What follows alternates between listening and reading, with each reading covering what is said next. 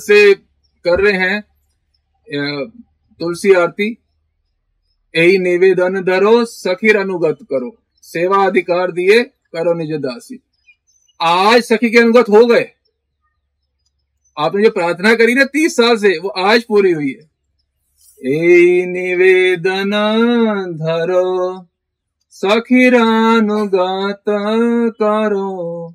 तो गुरु रूपा सखी के अनुगत हो गए अब। सेवाधिकार दिए करो निज दासी। सेवा का अधिकार दो। कहा? कौन सी सेवा का? निकुंज में सेवा का। तो आज आपको सेवा का अधिकार प्राप्त हो गया। तो गुरु मंजरी कहाँ पे होती है? निकुंज में। तो सेवा उनकी कैसे करोगे? आप गुरु मंजरी को निवेदन करो, अपनी सेवा में लगाओ। युवा सरकार की सेवा में लगाओ। कहाँ पे लगाएँगे सेवा में? कहाँ लगाएँगे? निकुंज हम कोई भी मंत्र या कोई भी आरती क्यों कर रहे हैं? हम कोई भी मंत्र या कोई भी आरती क्यों कर रहे हैं? हम कोई भी मंत्र या कोई भी आरती क्यों कर रहे हैं? व्यक्ति बोलता है मैं क्वालिफाइड नहीं हूँ कि मैं निकुंज में प्रवेश का। तुम तो क्वालिफाइड नहीं हो तो फिर तुलसी आरती तो मैं तुरंत बंद करनी चाहिए। तो क्योंकि वो तो बोल रहे यही निवेदन दरो मोरा अभिलाष बिलास कुंज दियो वास नयने हरि बो सदा जुगल रूप राशि आप तो खुद निवेदन कर रहे हो यही निवेदन धरो, सखीर अनुगत करो। मोरा यही अभिलाष बिलास कुंज दियो वास मेरी यही अभिलाष है कि मुझे कुंज में वास दो, मेरी यही अभिलाष है कि मुझे कुंज में वास दो।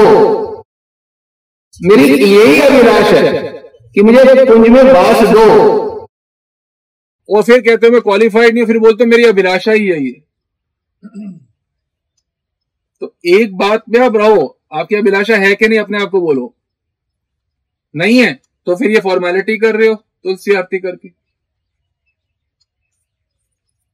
साधना में कोई भी चीज़ फॉर्मेलिटी नहीं है। हम लोग तुलसी आरती करते हैं, भीख मांगते रहते हैं। मोर यही अभिलाष, क्योंकि सिर्फ़ यही अभिलाषा है। कि बिलास कुंज दियो वास।